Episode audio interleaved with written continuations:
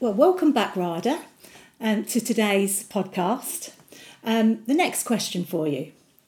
Um, had you ever heard of learning styles and neurosensory preferences before reading chapter six in the Seven Secrets of Great Leaders? No, actually, I hadn't. Um, which I think is fascinating because I actually did study a lot of writing and I do love writing and reading and I'm a voracious reader. Um, but I actually hadn't uh, seen such a clear breakdown of the different kinds of neurosensory preferences and how it manifests in the kind of language people use.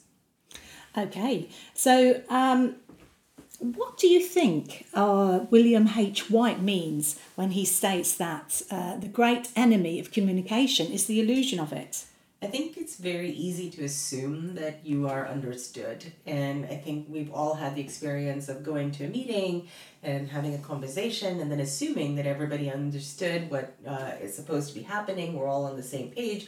One week later, we have a meeting and we have the same meeting we had last mm. week because nobody remembers what actually got said or they all took away slightly different things. Mm. And so I think uh, the uh, what is meant by that quote is very often you can walk out of a conversation assuming you were understood or that assuming that you understood the other person. Um, and it's really helpful to know that sometimes you need to do that extra step to make sure that the communication landed. Mm, yeah absolutely.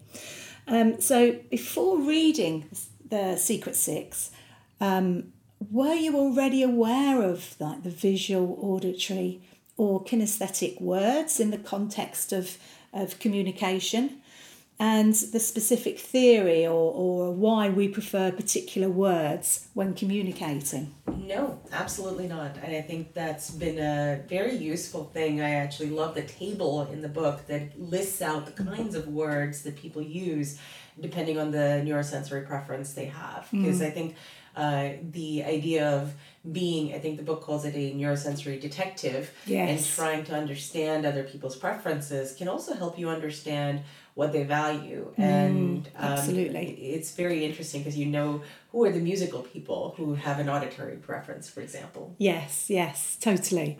Um, so um, with with uh, just reading it um, and looking at the table. Um, did you have an idea what what your preference might be before actually doing, um, you know, the, the, the fun quiz? Um, yes, I think just even reading it, I did notice that I have a preference for both visual and auditory uh, communication. I think the other two, logical and kinesthetic, not only seem a little bit more distant to me, I don't use those words as often as um, the other ones, but it also felt more um, abstract and distant. Mm. Uh, so, for instance, especially the logical ones, which is very strange because I consider myself a fairly logical person, mm. but I think um, the uh, when I communicate with other people, it tends to be more in the realm of perception and mm. uh, in terms of what people see. Do you see it? Do you understand mm. it? Do you mm. hear it? Do you hear me? Mm. Um, and so I think that was really fascinating.